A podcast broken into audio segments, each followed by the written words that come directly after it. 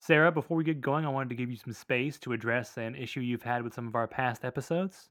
Thank you. I really appreciate that. I think it's important for everyone to know it's pronounced rolling.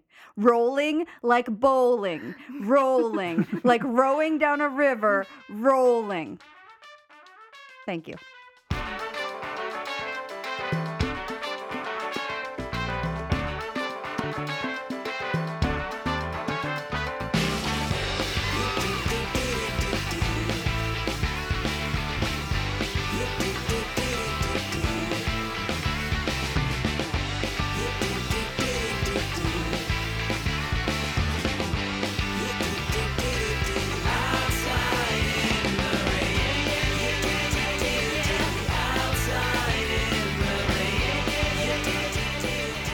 Hi, welcome to Ruin My Life, a podcast about forcing your friends to like the things you like. I'm Jason Edwards. I'm Kelsey Goldman. With us is our, you, who, who, what, what else can you say about this guest? This is a very Executive special guest, producer. executive producer, host in her own right, Sarah Shepard, ladies and gentlemen. Noted wife. Noted, noted wife, Um, Thank you. Pleasure to be here. young professional. Well, not that young. Ouch. 30 is the new 20. I don't know what you're talking about. Wow, then you're way too young for me. That's how it works, right? yeah, Yeah. totally. Yeah, because I'm, I'm 29, so you're, you've rolled back over to 20. yeah. I'm still like some creepy, like, hey, I can rent a car for us to drive in somewhere. Gross. Anyway, Anyway. this is a podcast, as I said, about sharing things with people, pop culture, typically experiences, Mhm. etc. Mhm. And this is the seventh part of our ongoing seven-part maxi limited special event series journey through the world of Harry Potter. It's true. The seven books of Harry Potter. This is book seven. This is book seven, Harry Potter and the Deathly Hallows. Hello. Hello. Hello. Hello. Hellos. And this is this this is it, This is it. folks. This is the last book in the series, Yep. and the last bit of uh, uh, Harry Potter content J.K. Rowling ever produced. Um, she has not revisited the franchise since this, no. and uh, you know we all wish there was more, but in a way, it- it's sort of you know this is perfect as it is. Yeah. Anything else that was added to it might you know detract from it, or There are 36 chapters, and Yeah. And that's it. those 36 chapters are the perfect way to end it. I like that she's moved on to detective mysteries Yeah. outside the world of magic. That's Honestly, great. Really love the Strike series. Into Yeah. it. I like the Robert Galbraith stuff. Yeah, it's fun. And I love that she stuck with literature, like writing books. That's what she's good at. That's what Yeah, her calling is. Just books. anything else, even to step a you know to stick a toe into another world, would be ridiculous. So ridiculous. Yeah. No, absurd, truly. oh, Oh God. oh no. so sad.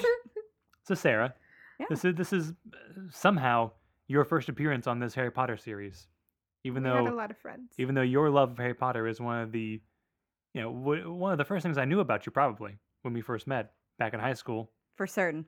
Um, so you you have you know, you are um, you you you pushed me to read these books for many years, and then sort of backed off on it after the last movie came out. What was it like to watch me go through this all now? It was wonderful. It was so great.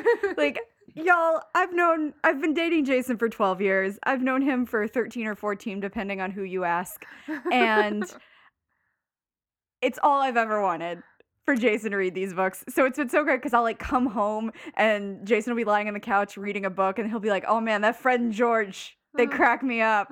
I just can't believe the stuff they say. Like, just made me so happy. Or you would start ranting about something that I have literally spent years ranting about with people. The fact, the fact that all of our parties now have turned into discussions of Harry Potter, usually around whatever point in the book series you are.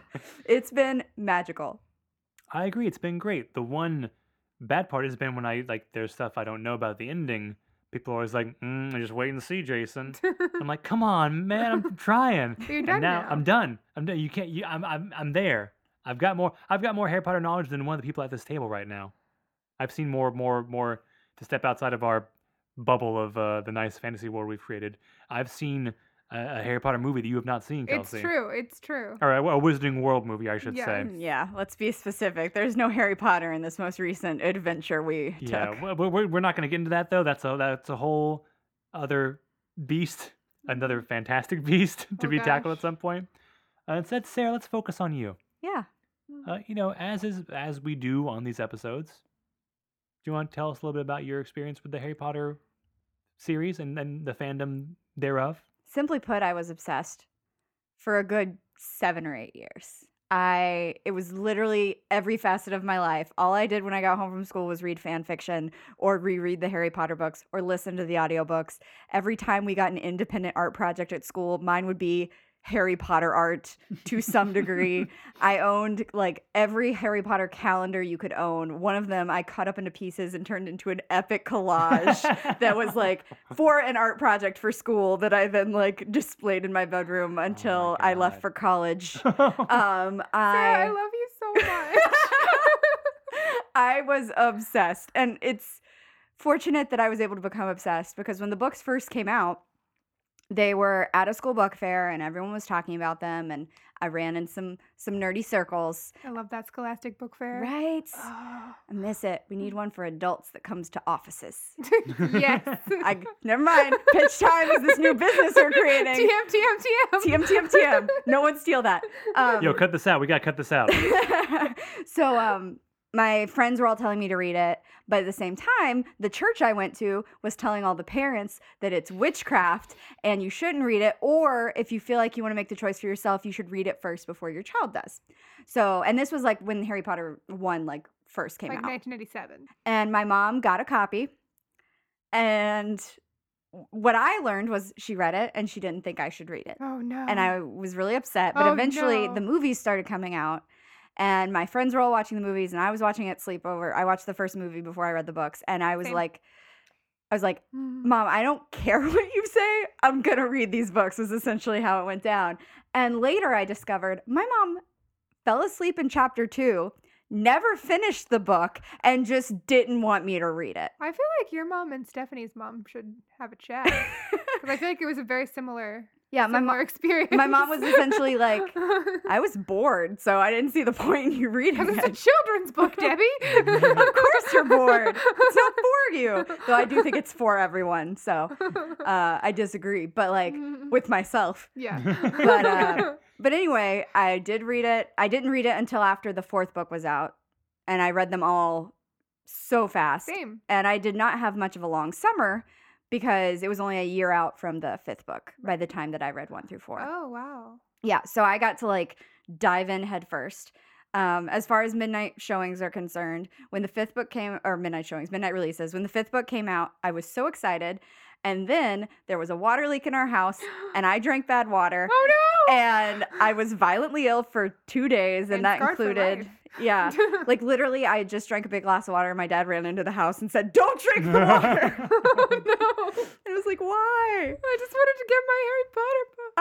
Um, so I my dad was nice enough to like go out and get it for me. And then while I was violently ill, I read the fifth book.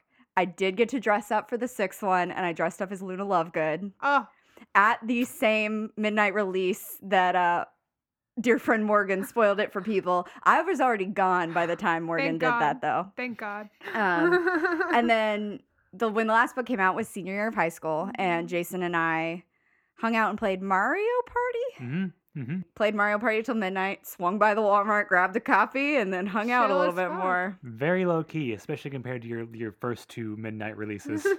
What can I say? I was a teenager in love. I had different priorities. Mario Party Five. um, I'm trying to think of all my favorite Harry Potter anecdotes that over the course of this podcast series I wanted to talk about. Um, I will also say when I read the sixth book, I got to the climax with Dumbledore and I was at church camp and they made me stop reading to participate in a group activity in the dark. Which, first of all, Oh. when you literally stop in the middle of a scene where Harry's about to be killed by water zombies, and then you've got to spend two hours crawling around in the dark in an Ah! epic game of capture the flag, um, and all you can think about is the water zombies and what's going to happen to Harry and Dumbledore, it's very stressful. It's very stressful. So thanks, church camp. Getting the um the seventh book for me, I was at a pre college program at uh, RISD in Providence, Rhode Island. And we had a like we were living in the dorms and we had a curfew and our curfew started at midnight and ended at five AM. And my RA was like a huge fan too and was trying to get like a, a sanctioned outing for us all to go to, to Barnes and Noble at um at midnight to the release party, but they wouldn't approve it. So the day before, like we went to the Barnes and Noble, we're like, Are you guys gonna stay open all night? Are you gonna like you know are you gonna stay open all night and then we can just come when our curfew ends? Um so we have the book as soon as we can. And they're like yeah yeah we're gonna stay open all night. And so we got up super early. My friend lauren had uh sprained her ankle the day before and we like she hobbled down there with us. We go into the big mall in providence so we're like the mall itself is open because like old people like to walk around and exercise in the morning. I don't know so we're at Mhm. least inside but we like get to the barnes and noble and it's not open and like Lauren is Lauren is like I can't walk back up the hill because there's this huge hill in Providence and it's terrible. I'm not. She's like I'm not walking back up that hill without that book. so it's literally me and her and our friend Bean, and we just literally sat on the floor of the mall outside the Barnes and Noble for like five hours. Oh my God. until they opened. But yeah, and then I spent the entire rest of the day in like locked in our common room area reading this book. Oh, so in that day we someone was walking around the the day after it came out basically at midnight. Um someone was walking around the um the cafeteria, the like main dining hall with a shirt that listed everyone like all the characters who died on it. what a dick. Right? And someone told us that we're like we're not going out. We're not going out so we can finish the book. We're not leaving. Campus was like on lockdown. someone someone get us food. We're going to be fine. Someone is a huge, huge dick. Yeah. We have an active dickhead on the campus. Active dickhead. Oh my gosh. It was a, it was kind of a weird experience, but like I I like really bonded because I was at RISD for like six weeks, and I really bonded with like the people I was there with for like deeply over those like three total days of like the the night before and the and then getting the book and then the reading the book. Yeah. Sarah, what's your Hogwarts house? Well, this is apparently controversial. Oh gosh. I think my Hogwarts house is Ravenclaw, but apparently you two think it's Slytherin. I think you know you can self-identify. I think if you think you're Ravenclaw, then you're Ravenclaw. I think you have some Slytherin tendencies, but not in a bad I way. I just think I'm such a nerd and such a corrector, and those things Yeah. are just so Ravenclaw. hmm hmm I would have said Ravenclaw before I read this book and found out that Ravenclaws are like so fucking annoying. I'm a Ravenclaw. Well, get over yourself. No, wit beyond measure is man's greatest treasure. I'd rather be in the evil house. and that's why you want to put me in Slytherin. yes, because I love you. Oh, Like I love Draco. sure. Just like I love Draco. Ouch. In the same in the same way. I don't. I good for me, bad for Draco. Did we ever decide what your house was? Hufflepuff through and through. Hufflepuff, yeah, pretty pretty sure. Pretty, Pretty sure. But No. Sarah disagrees. I mean, I think you've got dashes of Gryffindor, Mm, well, you know the, the hat takes choice into account. It Yeah. but you would sit down and be like, "I want to be in Hufflepuff." You absolutely It's would. the There's only no way you would non-crappy pick. a- house. it's, it's, Yeah. it's the only like non like You'd be like, "Oh, it's the e- egalitarian kind Yeah. house." Yeah. it's the only house that's, that's like the, the founder wasn't a crazy racist. yeah, please. So with that, With that. With that, Sarah, I believe you prepared some some summaries for us. well, after David did that amazing chapter summary, I feel like I had to do it too. Mm-hmm. I will say some of mine are not as short as his, but in my Oh. defense, some of these chapters are very heavily loaded with plot between chapters that have absolutely nothing in them. Well, you, what are you talking about? You're saying we could just skip the ghoul in pajamas, and the book would not be worse off? I'm saying absolutely that. Yes. The two th- important things in that chapter could have been put in other chapters, and we could have just nixed that one. Like the fact that there's a ghoul in pajamas? yes. We, we, there, there was some editing that could have happened in this Yeah. book. I'm assuming the editor for the seventh book was like, I'm going to look for typos. Otherwise, just, just threw their hands up like, hey, listen, JK, you you you, ta- you take this one home for us. Yeah. You can really feel like when Harry first shows up in this book, like she's really, she's really writing this one. yeah. She's really taking her time on some of these these chapters. Epigraph. Oh, this is a serious book. Chapter 1 Snape's coworker is murdered in front of him, and he's pretty chill about it. Chapter 2 Rita Skeeter's back with the hot Dumbledore goss, and Harry finds he broke a mirror, thus explaining his past seven years of bad luck. Oh.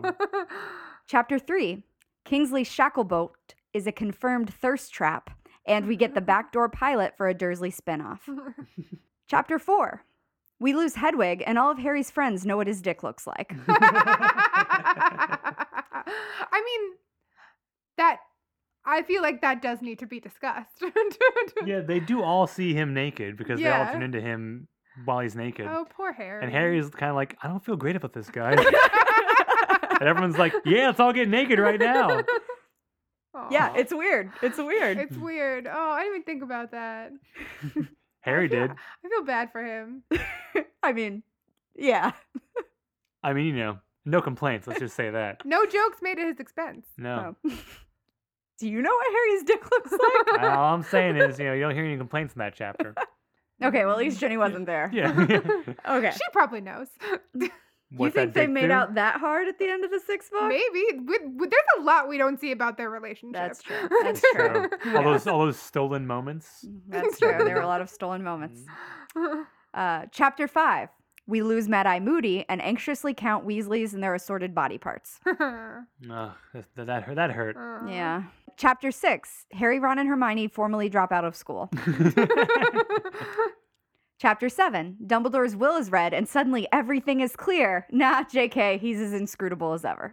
Aw. Chapter 8. It's a veritable plot explosion. Mysterious symbols. Dumbledore's backstory. Harry's new alter ego, Barny. Dead ministers.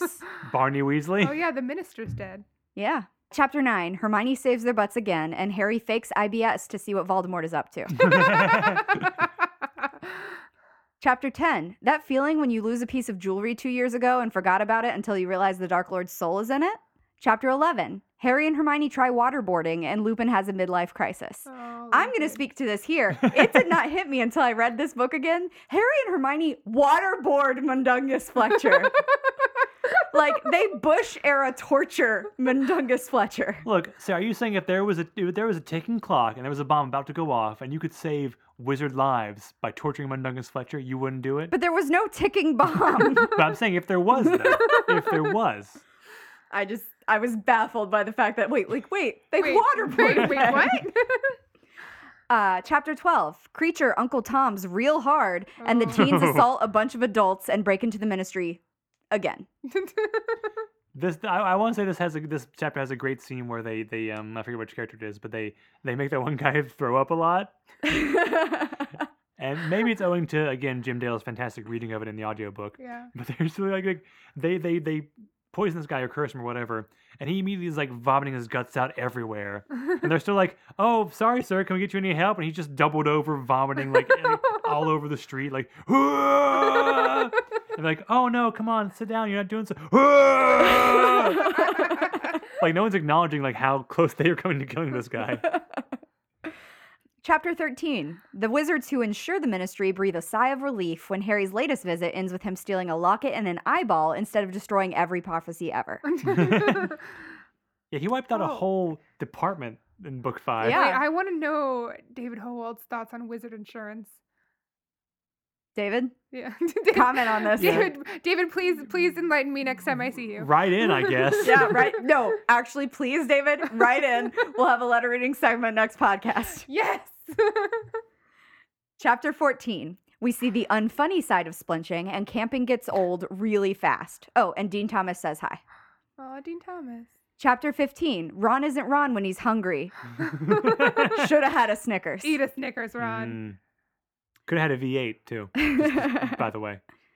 I, I mean, that whole thing is because someone has is, there is the locket and the- yeah. and the like sort of like Dementor esque qualities of it, and I just want to bring up that no one has to wear it. Yeah, no. They just choose to do that, And- which is so stupid. Well, it's clearly like it's ripping off Lord of the Rings Little at the base level. But the think it- difference in Lord of the Rings is that the ring wants to be worn and it's calling out to you and it comes with all this alluring power and strength and all this stuff, which is why like Frodo is so uh, attached to it in a fucked up way. Yeah. That doesn't work for this. right. Because in this, it's just, it's an evil locket. And you could make the argument that like Harry has that weird attraction to it because like there's a like he shares a soul with souls, it in yeah. some ways. but like there's no reason there's just no reason for them to wear it. Like even when they get the cup later, Ron's like, "Oh, no one can wear this one." And then to, you- to, to your to your point earlier, you mentioned earlier, the, later on in the book, they take it off. They take it off. yeah, they just leave it on a chair for like a day. Yeah. It's like no one has to wear it when they're sleeping. Like I understand, like if they're traveling, if they're moving, like But also, Hermione always has that bag on her. put it in the Put fucking it in the bag. No, none of that makes sense. I think that was JK trying to force the thing, which she never does. Never. She was trying to do a, a Lord of the Rings homage with this whole book, and some parts of it work better than other parts. Let's let's let's say. Yeah. Anyway. Chapter 16 Harry and Hermione completely risk their safety and security by leaving mysterious footprints in the snow and leaving flowers on graves. I thought they got rid of the footprints. I mean, kind of, but it's poor. Like, it is snowing really hard. Mhm. It's Christmas. There are people everywhere. And also, if you glance over the graveyard, look at these flowers that just appear out of thin air and Well, are suddenly on these graves. Well, no, they're they're they're they're like they're like polyjuiced into an Yeah. old Muggle couple, right? They're Yeah. they're they're walking around like as like different people. They're not just invisible cloaked, are they? Yeah. They Oh. they were under the cloak and polyjuice. okay. So Hermione, Hermione even Mhm. says like if someone sees this right now, they're just gonna see two old people who just Yeah, but putting grave. putting the flowers in the potter's gra- like it's all just it's a bad idea. They should not Well, have gone if- to if- Godric's Hollow. If someone had set a trap at Godric's Hollow for them, yes, it would have been a bad idea. well, let's look at this next chapter then, shall we? oh, the weirdest thing that happens in any of these books. Chapter 17. Nagini wears another woman's skin while Harry flashes back to the night his parents died from Voldemort's point of view, and I get really sad. Another woman's skin. That's important. Yes. That's important. Uh, not not for our purposes, but it is important to note. Um, but yes, this is a scene where Nagini the snake, who is a woman. ba- well, no, Was. no, no, th- we're not getting into that. We're, that that's that's for a different podcast. Nagini, who is just a basically a normal snake, like a big, strong snake, yes, but Nagini's not a snake that can fly or do magic or you know, just a snake. Well, she's a snake with a piece of Voldemort's soul in her. Yeah, but that doesn't give her like she doesn't do stuff throughout the book. so she aren't- can't contort into a human skin Yes. and then Right. walk it Yes. around like a person. Yeah. This is this is the weirdest thing. This is an actual dead person who it seems like it's actually her dead body or skin. Yeah. And Nagini the snake is just up in Inhabiting. and walking around as if she's a person. How does that work? I don't know. Are, are Nagini's like is Nagini's body like coiled in such a way to, to like like fill in the legs? well, you know, down and one arms? leg Yeah, and then down- bend it down the other, and then She's up got like into a dead the arm. arms. Just got a dead arm, and, And- one one arm is, is the head, and And then Nagini, Nagini looks at the camera and winks and then pulls the, the face over her own face. and it's the most horrifying thing ever. Yeah, that. uh, Also, I gotta say, Voldemort's playing like Nagini. Here, I've got an idea, a great idea. Here, slip into this, and just hang around this town until Harry Potter shows up, and then just hold him there. Ugh. Um, are you ready? I guess Yes. like Voldemort could have like magicked her into the Bathilda bag. Well, he could have also just he could have just magicked them into her house. Like you're not telling you're telling me there's no magic for when they do go to her house because they obviously would. Yeah. That you you don't just trap them in there once they're there. You would think, right? Like set up some alarms. If you're able to set up an alarm for your name, I think you should be able to set some trip alarms in Godric's Hollow. Or you could have put like an actual human Death Eater there. Well, I Any mean, who could have been in a Bathilda polyjuice potion? Yeah. Yeah, there are so many better options than what they did. I mean, history shows that the human Death Eaters don't really uh, do as well as Nagini at following true. directions. That's also Nagini is the most capable member She's of, of Voldemort's extremely team. obedient. It's true. I always thought she was kind of like a familiar. Like she's not really like a normal snake, but she's not like a Yeah, she's Yeah. a snake with a dude's soul inside her. yeah. Yeah, but like, there's not a scene where like like Harry get, like gets Hedwig up in like some like a like a dead dog's body and makes Hedwig like flap it around for like to just Well, Harry's also somebody. not evil. True. Are we, are we ready? Proceed. I'm ready. proceed. Proceed. Chapter 18. You know when you're on a trip with your friends or your family and you hit that point where everyone's annoyed with each other and you just need some time apart? yes. Yes. Chapter 19. Moving on. Chapter 19. Ron's back, a Horcrux is destroyed, and the gang doesn't spend any time questioning how the Sword of Gryffindor ended up in their possession. right. Oh. Like, literally, they let one Patronus and a sword in a lake be enough for them. No further thought necessary. Like just you know, don't take swords from strange women and lying in ponds. Didn't Monty Python teach us anything? Yeah, Apparently not. Chapter 20. Voldemort's turned his name into a, a nationwide game of taboo. Chapter 21. Luna Lovegood is all of us when we were in middle school. Oh, and Xenophilius Lovegood explains the title of the book. Chapter 22. Harry is really bad at taboo. Like, really bad. Chapter 23. Mr. Potter, I don't feel so good. Oh, that's so upsetting. that's sad. I'm really proud of that one. though. I thought about trying to do a Dobby voice and I was like, I can't do it. It's not going to happen. Aw. Chapter 24. Lucky for Harry, Ron, and Hermione, the Snatchers of Chapter 22 were really bad at patting them down, so they have all the things they need for the plot to continue. like, this is a thing for me. Like, I'm the kind of person who pays a lot of attention to where people's possessions are in stories. I know this about well, thi- you. well, this is the book for you then, Yes. because this is like how the whole thing Well, like like, plays out is because of who has who also, right here. she here. says that she keeps her beaded bag because she stuffs it into her sock, and I'm like, how big are your fucking socks, well, girl? how small is the beaded bag? Mm, I literally put in my notes, JK knew there would be people like me being like, wait, how did they keep the bag? mhm. Harry still had his pouch. Ron still had the Deluminator. Like, did they literally just take the wands and nothing else? Because if that were the case, if I were in that wizarding world, I would have a gun on me. This is what I did. I not say this, or did I say this to someone recently? Like, the no one ever attempts to use like Muggle means to do anything Yeah. because wizards are so stupid. But like, we could have just shot Voldemort. yeah, but seriously, like, if I were in that situation, knowing they would just take my wand and they wouldn't think about any other weapons I might have, I would have a gun on me and just a knife, shoot a them. sword. Well, I guess they did have a sword. Yeah. But like, it's literally just like, God, A these people are crossbow. bad.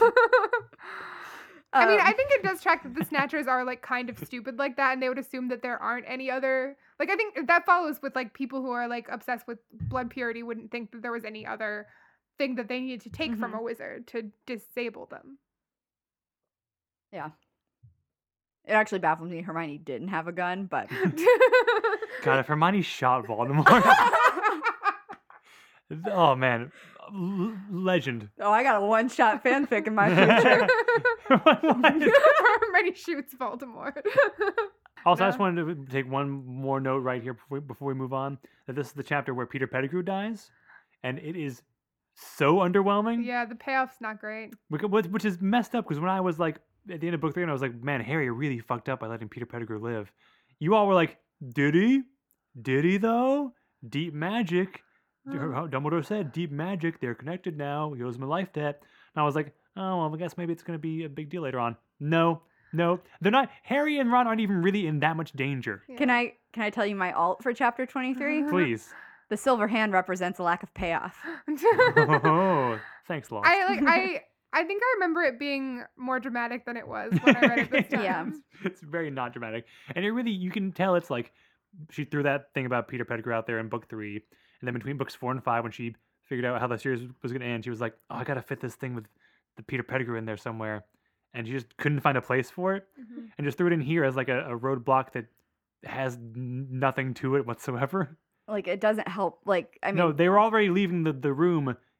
Pettigrew shows up for like one second, dies, by his own hand. uh, yeah. And then they just keep going on out. the end. Yeah, The end. Bye, Peter. moving on. Chapter 25. Lupin is a dad. I'm sure this won't have any ramifications later. And he was just he's just two weeks away from retirement. Chapter 26. Harry, Ron, and Hermione spend a full month concocting a scheme to break into Gringotts, and it falls apart almost immediately. but they end up with the Horcrux and a free dragon, so all's well that ends well. That's true. They're they're plan- they do spend like a month in that plan, and it basically is like we're gonna crucio a bunch of people. Yeah. We're gonna Or- imperius. we're Imperius we're, a we're bunch of sorry, we're gonna imperius a bunch of people. Well, no, that wasn't the plan. The plan was that everyone was going to believe Hermione was Bellatrix, which obviously not. no point in that the whole month where they're like, oh wait, we have her wand, and they they know it's been stolen by us. Yeah. And no point. No, because they for I guess they were like, well, I, I don't know. I think they forgot that obviously as Voldemort got more power, like these things would be known and I think people they would be are aware of so they are so disconnected from like the greater wizarding world that they don't really understand what the like Voldemort's not keeping the same low profile he was in the other books. Like it's that's over now. The ministry's fallen and like things are quickly escalating. Yeah. But also, just a side note about this chapter, there is a line that talks about like the dragon's tail and says that the dragon was knocking the goblins aside like Skittles. Yeah. and I was like, wait, Just like candy. like Skittles the candy? Like the American candy Skittles? And I looked up to Mm. see if like that was a British candy or a turn of phrase, but no, it's just the candy Skittles. It's also not the sort of thing you think of as being Knocked knocked aside aside, yeah. necessarily. Yeah. And you know, you just know like J.K. was Unless at it's her was at knocked her aside into my mouth. J.K. was at the computer like like like knocking them aside like like and I her eyes fell upon a bag of Skittles she I had next to her. If that is the same in the British version, because sometimes they change random things That's like true. yeah. Would it be a can like a thing that makes so much more sense in the UK? And they replaced it with Skittles for I mean, American th- audiences. These books are already full of wacky made up candies. They think we wouldn't know what like whatever like the awful fa- flavorless version of Skittles are in the UK. Cromwell beans. uh, chapter 20 Oh, I, I got a mud flavor. Chapter 27. Voldemort's onto their schemes. I tried to think of other things to say here, but that is literally it. He's on to their Voldemort's schemes. onto the schemes, and Harry's onto the fact that Harry knows that Voldemort knows. Yeah. Like that I which is know helpful. that you know. this and I entire know. this entire chapter is like 30 seconds or less in the movie. yeah. Which is just Ugh, why does that chapter happen? Anyway. Chapter 28. You got some backstory that needs explaining? We got a Dumbledore for that. I love. I find this chapter. We can come back and talk about this because I have a lot to say about Yeah. the Dumbledores in general. Let's put a pin so in that. Yeah. Put a pin in it. We all love Aberforth. Oh, same. Uh, chapter 29. The road movie Harry, Ron, and Hermione are in finally intersects with the war movie that everyone else is in. oh, I want that movie. right.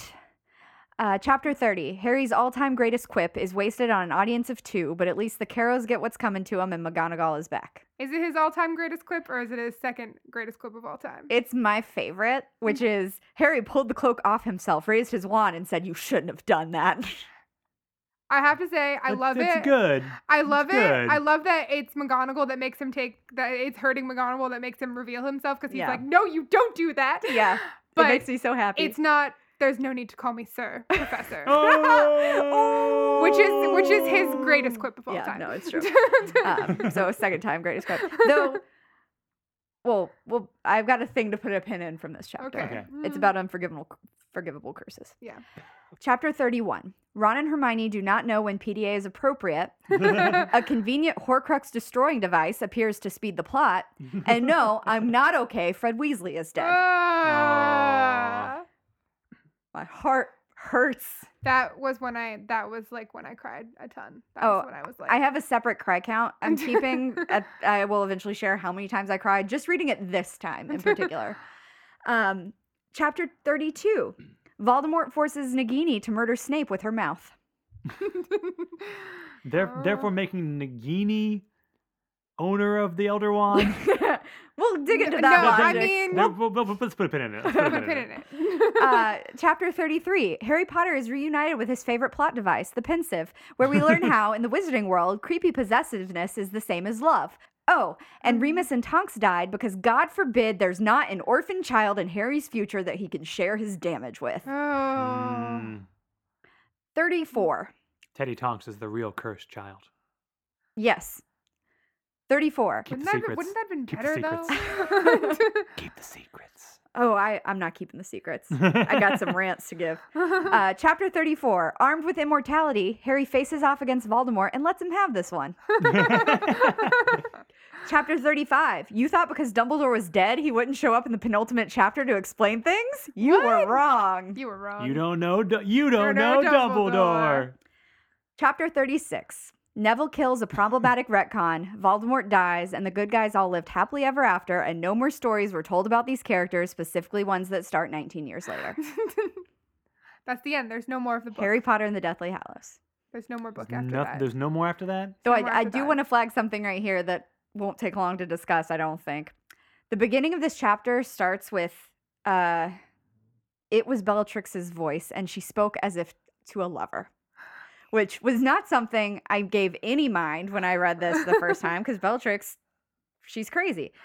But now it's disgusting because of Harry Potter and the Cursed Child. Well, now it's accurate. But here's the thing. This raises a question. Who is watching Bellatrix and Voldemort's child during this battle? Because the child's already alive, right? Yes. Because Voldemort's about Hey. to die, so the child can't be hey, alive folks, after. Uh, spoiler warning for Harry Potter and the Cursed Child. Do Literally, wanna- the, the entire like final act of the well, play. I did say I wasn't going to keep the secrets. We'll slap we'll slap a spoiler warning on this one, I guess. Yeah. I want to know which lucky Death Eater got babysitting duty and didn't have to be at the Battle of Hogwarts. No, because you're right, right? Because that because like she they she has already given birth to Voldemort's child, which they conceived when, When? exactly during book six. I Sometime- guess? Who knows how he has working semen? How how old well, we I don't. Again, it's it's mostly Harry's semen. how old is oh, Voldemort's kid in the So I guess the other option is that Bellatrix is pregnant with her. Yeah. Here, I always got the Yeah. impression that the kid wasn't that old. But no, that can't be either because Bellatrix also dies.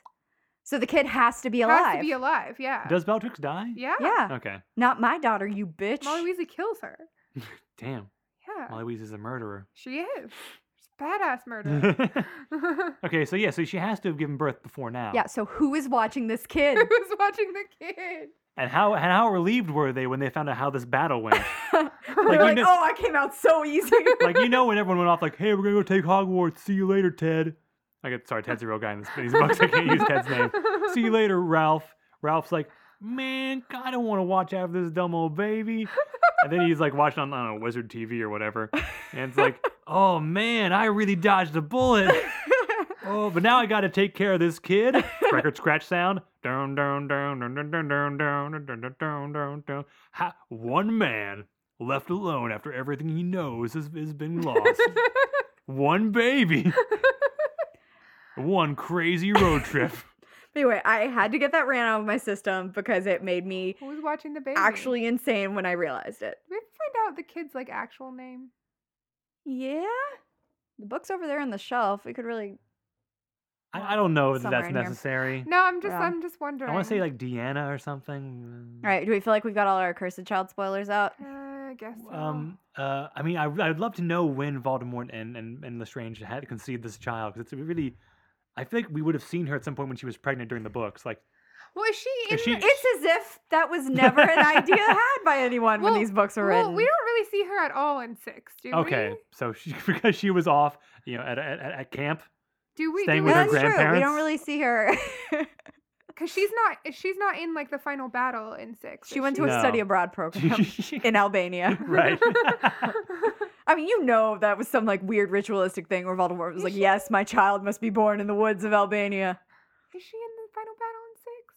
no, I don't think so. No, because it's the Carrows and Fenrir Greyback. Yeah, Fenrir sort of takes the role of Lestrange as as like the wild card murderer Okay. person. In, So in that would be the theory: is that it's born in six. It would seem to me that Voldemort wouldn't know about it.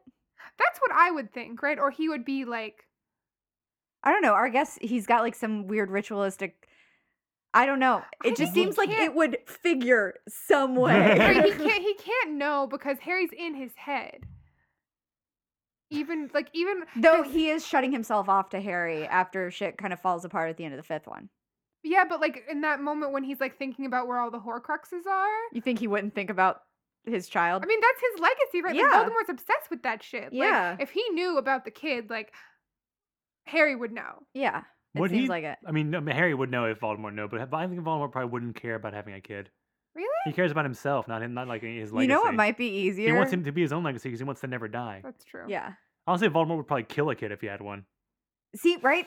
Right? Mm, So he must not know. He he can't know. Well, I mean, we're, we're trying to we're trying to like you know it's like trying to like We're trying like, to justify something that has absolutely nothing to do with the events in this book. It's trying to make a fever dream make sense. Like, there's, we're never going to uncover the logic. 'cause It's not a Um, real thing. I'm real. It wasn't planned in any way. Thus endeth the spoilers. Let's pull out some pins. All right, let's pull out some pens. Mm, I think Sarah, what was the pin you mentioned a few minutes ago? I want to I want to get to that before we it gets lost in the shuffle Um, because I think we're, we're about to have a bit of a shuffle, or should I say a scuffle? My thing was about unforgivable curses. Oh. Oh, the fact that Harry's just doling them out in this Doling 'em book, out like left with and no right, no like- forethought. Like in a and considering the whole way they identified him in the beginning conflict was because he wouldn't hurt someone. Yeah. And all of a sudden, he's like imperiusing everyone, and he's Crucio and the Carrows. I don't think he doles out any Avada Kedavras, no. No. but like when he Crucios, um, the I can't remember which Carrow. I don't think it really matters. But when he Crucios them, he has that line where he's like, "Oh, Bellatrix is right. You have to feel it." Yeah. And you gotta uh, really mean it. yeah, I actually think that this, for me, makes sense as as a as a a growth of his character because we the way she writes it, we get that something shifted in him Yeah. uh, upon bear- bearing Dobby, and I think that that like the the being able to use those curses as as part of a defensive, you know, as part of his his own defense and his own to carry out like the mission that Dumbledore gave him. I think that is I think that is a logical outgrowth of of what we see happening with him. It would Yeah. feel a little weird if he was using Avada Kedavras. That might be a little hard to Mhm. swallow. hmm But I think him using the, the non-lethal um, bad curse, what are they called? Unforgivable. Unforgivable curses. Well, I forgive him. I do too. I mean, I do too. It was just, it's so off putting from the Harry we've known this whole time. I think Yeah. it's fascinating. I mean, at the very end, he does go back to his signature move, Expelliarmus. Yeah. Yeah. Or is it Stupefy? No, it's Expelliarmus. Yeah, it's Yeah. Expelliarmus. Um, so Tight. Let's let's talk about Severus Snape. Snape, Snape. There is a bit of a division of opinion amongst, I'm going to say, everyone in the world about whether Snape is a yes, a noble, tragic, romantic hero um, who is like maybe one of the bravest men you've ever known, brave enough that you might hypothetically name a child after them. Of course, that would never happen in a book beloved by millions, but hypothetically. Or is Snape a, a creepy weirdo guy in his in his mid to late thirties who's obsessed over a dead woman and is like so inappropriate towards everyone his whole life and really deserves what he got. Snape is a guy. The, Snape is a guy. I'm not a Snape apologist. I do not like Snape. I don't think he is a romantic figure to be uh, praised, and I do not know how the fuck Harry decided to name his kid after him. Um, Hypothetically. hypothetically. I also don't think he should have named him after Dumbledore either, but it's a crappy name to saddle on a kid. Albus Severus Potter? Yeah, it sucks. Why not Brian? Why not pick Brian, one of Dumbledore's Brian. other names that's way more Right? He has like accessible. seven names. Percival? Percival's not even that bad. Hell, Wulfric is better than Albus. The, the, the, f- the four words Dumbledore said in the first book would be a better name. Um, I remember the first words Dumbledore ever said to me. I am. Nitwit, you were named after the four funniest words I ever heard. Nitwit Potter. Uh, anyway, I think I think Snape is a wonderfully complex character that serves a very important purpose in this plot, but I do not think he is a hero. You said in the notes that you didn't think he was like a stalker. I don't think stalker is totally appropriate. I think he had an unhealthy fixation. yeah, it was Um, creepy and it was possessive. And I feel like that's a thing that JK keeps coming back to is being like okay sometimes. Like she doesn't always call it okay. Like when Mm. Voldemort's mom is all obsessed with Tom Riddle, like Yeah. that's not coded as okay. But for some reason when a dude just feels possessive and controlling over a woman, it's okay. Like Yeah. None of Snape's behaviors towards Lily are good. No. I, I also don't think they're like that possessive. Like we do with this this this stuff. does- There's there's a this this is the fantasy world where these behaviors exist on a, on a wider spectrum than they do in our our world. Let's say, like to your point, like like Tom Riddle, Voldemort's mom. Like this is a world where people literally like brainwash the people they love to like force them into marrying them. And Snape never does that. Never comes close to that. Like he's like he's he's possessive in like a in like a needy, like abused and like mis mistreated like young boy slash teenager way. And like when Lily like starts developing feelings for, or she doesn't, we don't really ever see her developing feelings for James because God knows how that would even happen because James is an asshole the whole way through. Great dick. Oh, what that what that dick do though? Uh, um, he he never like tries to to to control her behavior though. He's ju- he's just like weird and like mean and like very petty about stuff. Mm-hmm. He doesn't do anything to. I mean, he, obviously he. Well, he really- immediately unfriends her when she does things he doesn't like. Well, like that's not thing- how you react to your friends doing something you don't agree with. No, it's not. That's not good. Like he's not a nice person. Well, like that's my point. Is that I don't. I think a lot of people say that that Snape's love for Lily absolves him of everything else wrong that he did in his life, and it doesn't. No, it explains it. I mean, it explains who he is and why he is like. Well, not why he's such an asshole. 'cause he's just kind of a dick for, for different reasons. But it, it adds a different dimension to why what he was doing, and it, it makes it. I don't know. I think that. I don't. I don't. Harry calling him the one of the bravest men he's ever met is kind of weird. I don't think it's true either. But I think. But I think when he's saying that, well, because he's talking about him, Snape, and Dumbledore, Mhm. and both Snape and Dumbledore are men who like did something really, really bad when they were like young, like in like when they were like young adults, Mhm. and then spent literally like and gave up their entire lives, and eventually like gave up their lives to try to make that right in some way. And I think that's like more what Harry means by brave is that some people who like were so devoted to trying to atone Harry, or you find were named redemption. after the two most remorseful men I ever knew. I mean, or Albus true, Severus. true. But like Alba, I, I mean, Dumbledore certainly is a more, you know, has more influence in the story than Snape does. But Dumbledore does kind of like his plan does sort of work out in the end, and Snape was a big part of that plan. I was going into this thinking that you were going to be much more against me on this than you actually are.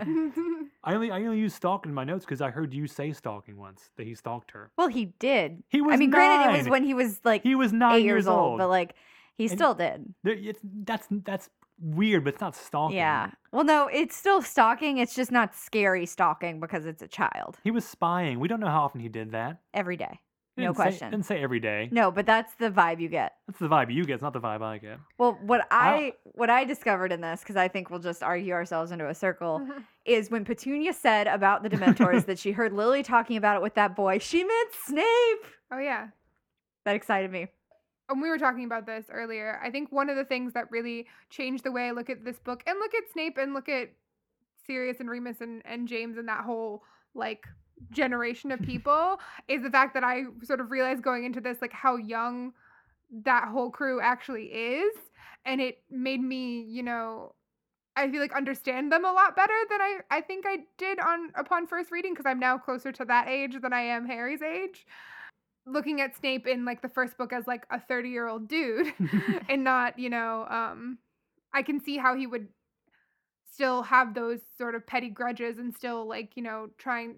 He's still he's not a fully formed adult yet, you know, like none of us are, and he Oh. sort of like spends the next few years like growing and and and I I guess I can see like I have a, a little more um sympathy for him than I maybe did upon my first reading. I still don't like him, To- but to, be clear, to be clear, the stuff like his his fixation on on on Lily is not romantic. no, like that and that's my one Yeah, sticking point is that like yes, uh, his absolutely, this like this romantic his love for Lily is not romantic. It's It's but it's a little creepy. it's a little creepy, but it, I mean, it inspires him to sort of do like the little like the good he does in his life is because of Mhm. this. But it's not like aspirational. Like, don't people have like always like tattooed Yeah. on them? yeah, that's like it's not aspirational. Exactly, that's what I'm trying It's to say. it's It's, not an yeah, no, aspirational. no. You should not frame your romantic, you know, ideals after Snape.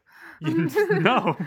and he's still like even like again knowing all this, he still like is a asshole to everyone, like all the kid, like Harry and Ron and Hermione. And- And that's not like because he's deep undercover. It's because he's just a dick. yeah, like, like he's you know and I think that's like that's like the thing he never really recognizes that like even though he's doing all of this to protect Lily's kid, Lily would still fucking hate him for the fact that he's being a dick to people. Yeah.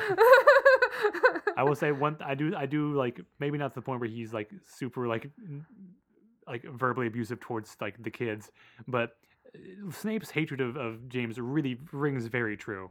Like a guy who's just like nothing but like shitty and mean to you all the time, who's like super popular and beloved. Like that's a, I don't know. That's a very recognizable feeling to me at least. So I do, you know, eh, My thing upon I, rereading I kind of get it.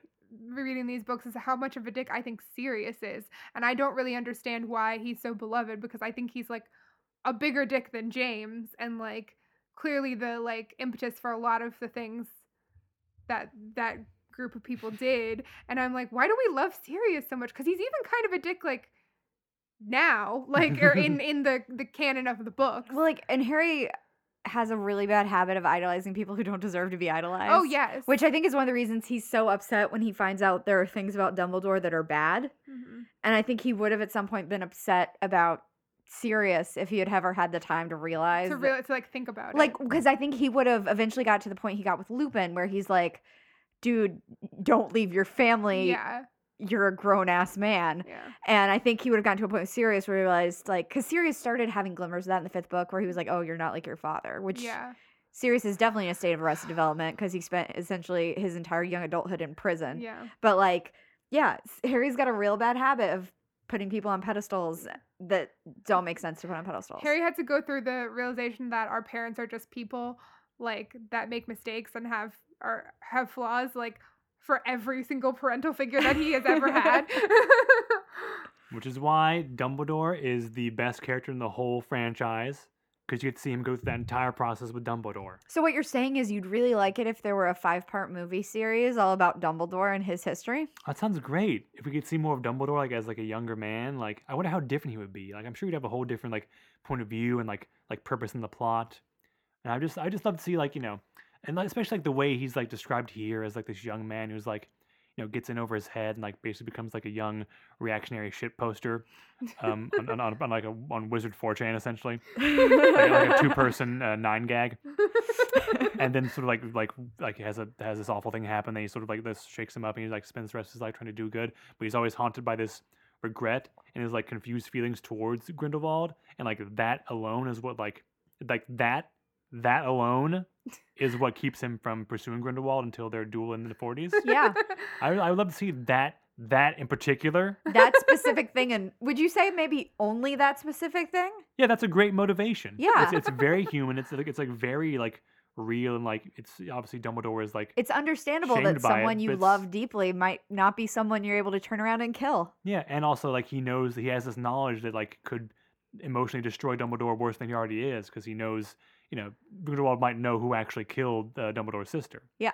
and like so that that that is a that alone is a great motivation for this sort of you know reticence to fight Grindelwald, and I'd love to see that. Yeah, that specifically. Are you all done? I will never be done. It's it's like all I want to do is derail this and rant about. Oh, it's so hard. Crimes I'm of sorry, Kelsey. It's so it's but we really won't. hard. It's fine. I mean, I already know I'm what you're talking about because I'm I don't sorry. really care about spoilers. But um For, for our listeners who do, we won't say. um I do want to talk about the Dumbledores as, Ah, as, yes. as a family. Yes. As um A good segue. I really love the chapter where they come to the Hogshead and they and they um the sort of whole sequence of chapters where we get like this like actiony bit at the beginning where they're trying to outrun the the Death Eaters and the Dementors in Hogsmeade, and then this long exposition part, and then also now we're back in in Hogwarts and everything's sort of come full circle. I love that sort of transitional couple of chapters, but I really love Aberforth as a character, um, and as a as a little bit of a foil to Albus Dumbledore. Mhm. Like I think. I think we don't we so often don't get to see characters in this who just are being like we we either see evil characters or we see good characters who are fighting back and and Aberforth Dumbledore is just tired. Yeah. He's just like I can't do this anymore. And I love I love how he just kind of casually roasts Dumbledore, Al- Albus, I guess. Um I guess when I say Dumbledore, you guys know I mean Albus Dumbledore. yeah. Um he just casually roasts Dumbledore and and Harry's sort of like devotion to this mission, supposed mission. He's like, "Oh, easy job? Quick, took took you no time. Definitely the sort of thing a, a child could do. A child could do." Yeah, sounds, Yeah. sounds great.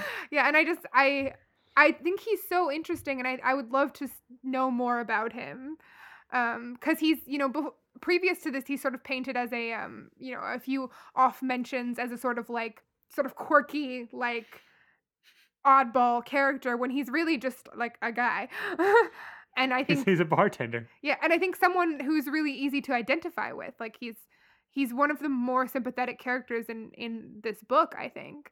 I think he's great. I think he's such a nice counter to Dumbledore because he's not trying to hide anything. Mhm. There's no point to hiding anything when you go like it's it's it's as if like they're the two kinds of reactions you have to trauma.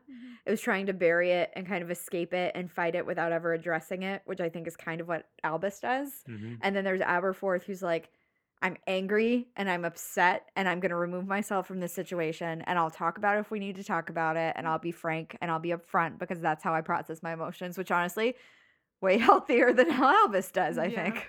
Yeah. I'm, b- b- also, Aberforth is like nakedly like self-serving. Oh, I thought you were gonna say nakedly into goats. oh, it's implied in other parts of the canon that he did something with a goat. Wait, we what- don't know what. wait, when?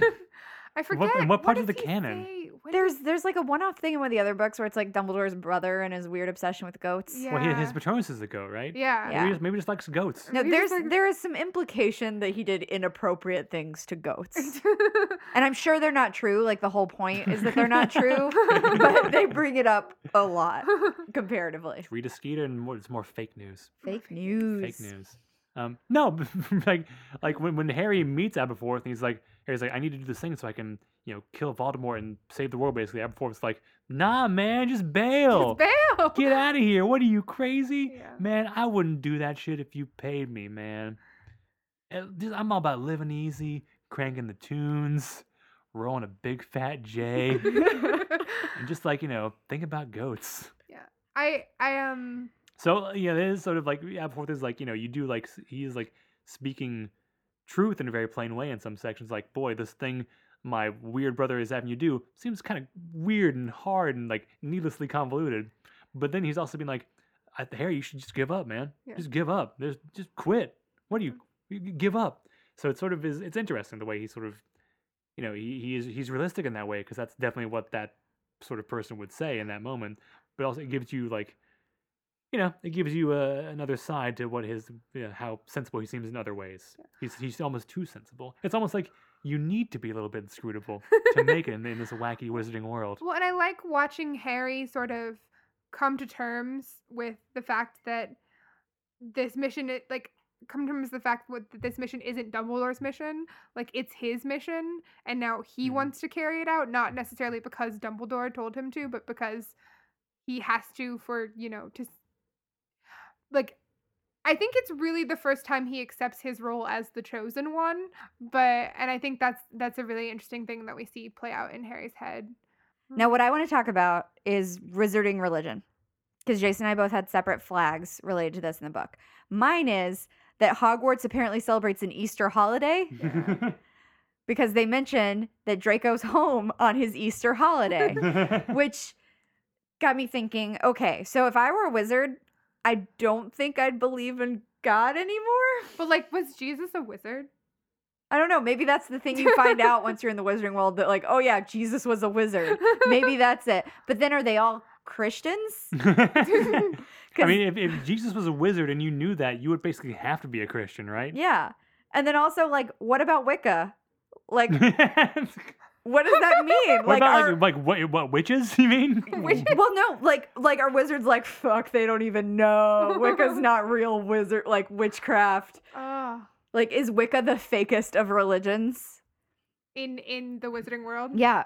And th- this ties into my concerns from um oh that's what it was because at the end of the book of the end of, end of the sixth book there's a there's a guy who does the this, the sermon for Dumbledore's funeral and that same guy shows up in this book to do Bill and Fleur's wedding which makes you wonder is there only one priest in the wizarding world and and what is his denomination Is there like a is there like a wizarding denomination of Christianity? see, that's why I want to know. Right. Because then, is there, like, or do wizards just celebrate religion? So there are Christian wizards and Jewish wizards and Buddhist wizards and Islam and Muslim wizards. I think I personally think that's the case because I like to believe that there's Jewish wizards.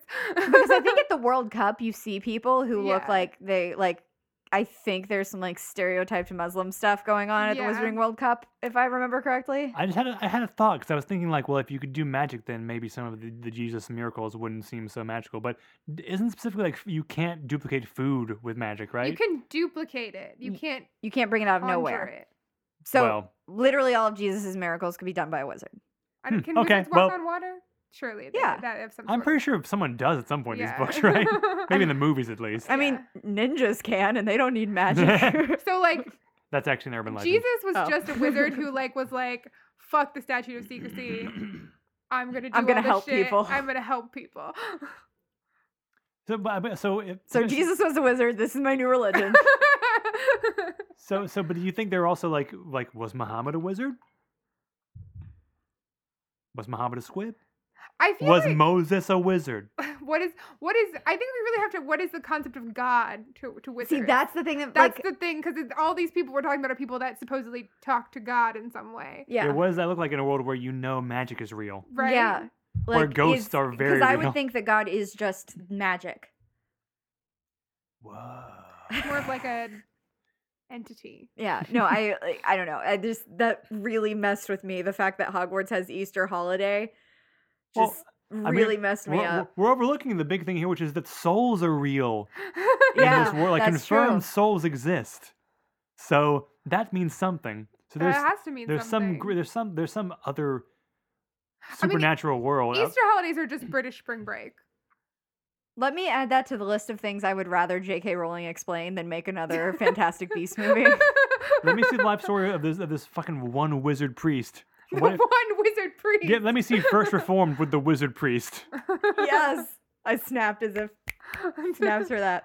Okay, so another thing I want to talk about. But I want there I- to be Jewish wizards. There are Jewish wizards. Because one thing Fantastic Beasts did give us was two Jewish wizards. Their That's last name is their Goldstein. I mean, there's also a Goldstein in the in the books. Oh, Hannah, right? uh, Anthony. Oh my gosh, he's probably related to them, isn't he? I would assume oh so, no! yeah. Ugh. Oh, He's a Ravenclaw Yep. in Harry's year, I think. what what what is a what is um? I bet I bet Jew, I bet wizard bat mitzvahs are really oh, lit God. I didn't even when they when they think make about the when they fact make that chair like- go up in the air. oh shit! Crucio! Wait, no. you mean when Wingardium Leviosa? yes, that's what I Oh, meant. that, oh yeah. Sorry, I had, a, I had a bit too much of Manischewitz.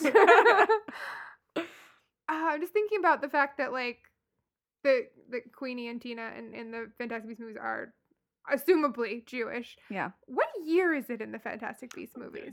Hold that thought until you see the second movie. Because I thought it was the 20s. It is the 20s. Okay. It's before World War II. After World War One. It's between the two wars. Okay.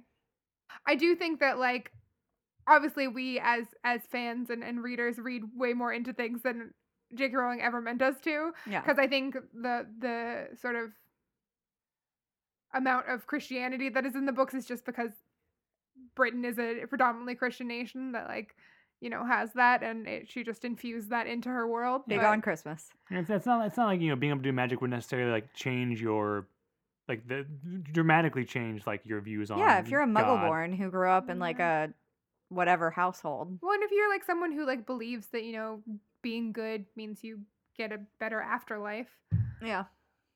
I just think there should have been a separate wizard religion. I don't know what it is. I feel like there's probably a wizard denomination of like the Anglican Church. Yeah, it seems like but, it. but then are, are there's there's like a wizarding sect of uh, of, of of Islam. yes, that's what. Yeah, there's a whole other sect. I, it seems to me like there should be. Right? Um, because theoretically, like magic came up in the same way the rest of humanity, like magical humanity came up the same way the rest of humanity did, which means in different parts of the world, you came up with different myths and legends to explain things. But to me, it would mean that there would also be different religions we don't know about. Probably. I think we, we might pull this thread too hard at some point because essentially, if magic existed the way it does in these books, their his, the course of history would have to be totally different. Yeah, no, it's true. Which again, hold that for a you know For later, off air. later discussions about about certain movies. Or if you've already seen the movie, just yell it at the podcast right now as you listen. So, what I Um, want to ask She has questions. we haven't talked about deaths really all that much. Oh, And there were a lot of deaths in this book. I mean, we heard about the jerk who spoiled it on a t shirt. Yeah. Um, What was the most shocking death to you? And separately, what was the most upsetting? Because I feel like those can be, you can be shocked by something, but not actually be that sad about it. So here's my thing. In my whole like night before theorizing, we're talking about who's gonna die because people were gonna die. Mm-hmm. Yeah. And my friends and I were all like, well, either both Fred and George are gonna die, or neither of them are gonna die, because it'd be too mean to kill one of them. So I was very upset when that is exactly what happened. I think that was that was like the most like the the saddest death for me was was um was Fred and I was I was just I was really upset about it. I think honestly the most shocking death for me Hedwig. It comes Because- out of nowhere. because it comes out of nowhere and you're just like no hedwig Yeah. um i mean i'm a little bit dobby but like i feel like that was the right end to dobby's story like Unfortunately, unfortunately that was the correct end to dobby's story but D- Dobby was the most upsetting for me. yeah Like it still makes me cry when I read it now. What what happened to me when I first read this though? It was uh I was home by myself just sitting on the couch reading. And I get to that part and I can't physically contain the emotions I feel. So I like jump off of the couch. I'm like, Dobby's dead. Dobby's dead. And I'm like pacing my house, and there's no one for me to like vent to about what just happened. So my mom comes home from the grocery store and opens the door, and I just run to her. and I'm like, Dobby died. And she's like, I don't know what that means. And I was like, I just have to tell someone. I can't keep it inside myself. Yeah, Oh. I was like reading it in a in a like a, a, a locked room with like four other people. Yeah. um, and I'm a pretty fast reader, and I would get to like a certain point, and, I, and I'd like make a noise, and everyone would be like. And Oh, then, no. or like we, we were all doing reading at different paces, so it Yeah. would just be like, "Wait, where did you get to?" I know, I know. Yeah. like I just, and then for me, shocking is Crabbe. yeah, 'Cause, what- like- Right? literally, like when that happens, to Harry, like Harry takes a moment and then it's like, oh god, what a terrible way to die, as he's it being burned alive by living fire, Like, Fiendfyre. like, and first of all, like, Fiendfyre as a convenient plot device that destroys Horcruxes, like. Ugh. I really wish she had said something about it earlier in the book. at any At any point, point? at any point in the book. Like, I don't know when Hermione's talking about the things that can destroy Horcruxes. Could have mentioned that then. Right? I don't know. Like, and also, So it if it did, couldn't they have used? I guess Fiendfyre gets out of control so quickly. and that's why Hermione it's like never really risked it. to use it. Or Hermione just conveniently forgot until it happened and it was burning Crabbe alive. the only death that is commented on as being awful, like terrible, a horrible way to die. undeserving for a 17 year old boy. yeah. Even if he was Even a, a- even a bad one. jerk. Yeah. yeah. I also, but that that is preceded by this this great moment where Harry's like, "Oh, that's what Crabbe sounds like." I never really, I never heard, heard him talk before, huh? Weird. Um. what about you, Jason?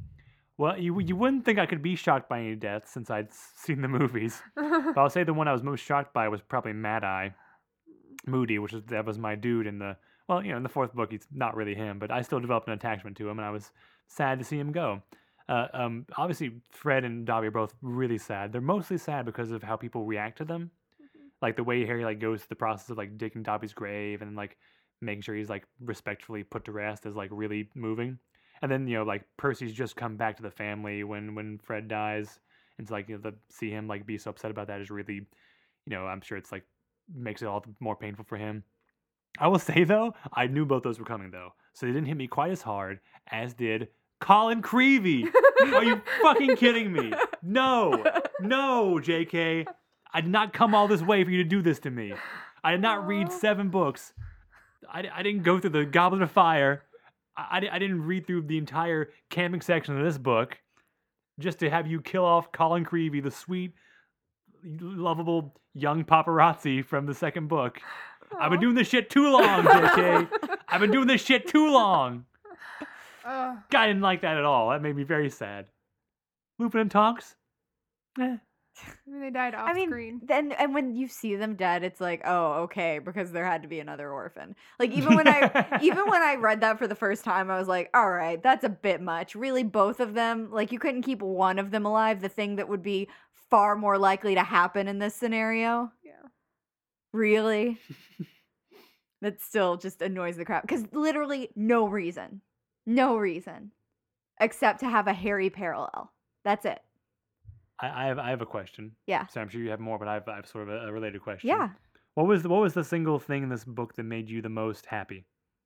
Like, 'cause there's a lot of like callbacks, just like character cameos.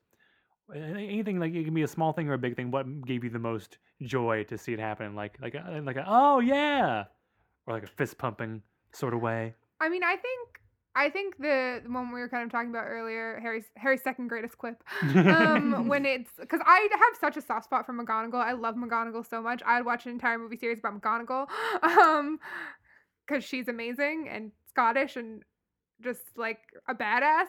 And I think the fact that like Harry's like she's one of the adults in Harry's life who like has always kind of been straightforward with him. Yeah.